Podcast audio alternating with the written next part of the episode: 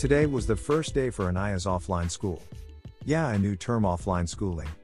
Anaya said, Baba, you drop me to school and I will come to pick me up. So, today, Anaya was up and ready in record time. This was the quickest I have seen her get ready in a long, long time.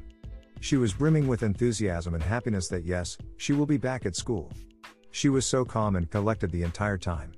She said one thing, as I was going on for the nth time on all the necessary instructions, she said, Baba, you trust me now? I will not break any rules and follow all the precautions.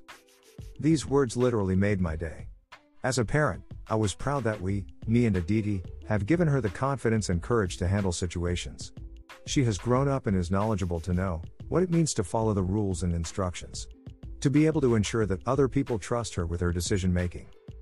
As a parent, I urge people to trust their child with these instructions. Many people have said in past that we are not there with them. How will we know that they have washed their hands or sanitized themselves or they are not adhering to the instructions?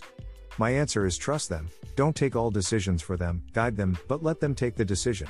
When you are telling them the negative effects, also let them know the positive side for the same. Giving only half information is not good parenting. Yes, with the COVID situation, all of us are worried, but that does not mean that we shall let our children stay home for their entire life. There is no guarantee that this virus will vanish in thin air. We leave our children to play in the society compound in the evening, we also are taking them on holidays and also for eating outside? How do we know that these places are safe? We trust the stranger establishment that they have taken the necessary precautions.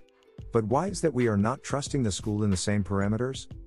Let's make it a trustworthy experience for the child, let the child know that their parents trust them and consider them as their friends. Let's close the gap between our children and us. Ashutosh Thackeray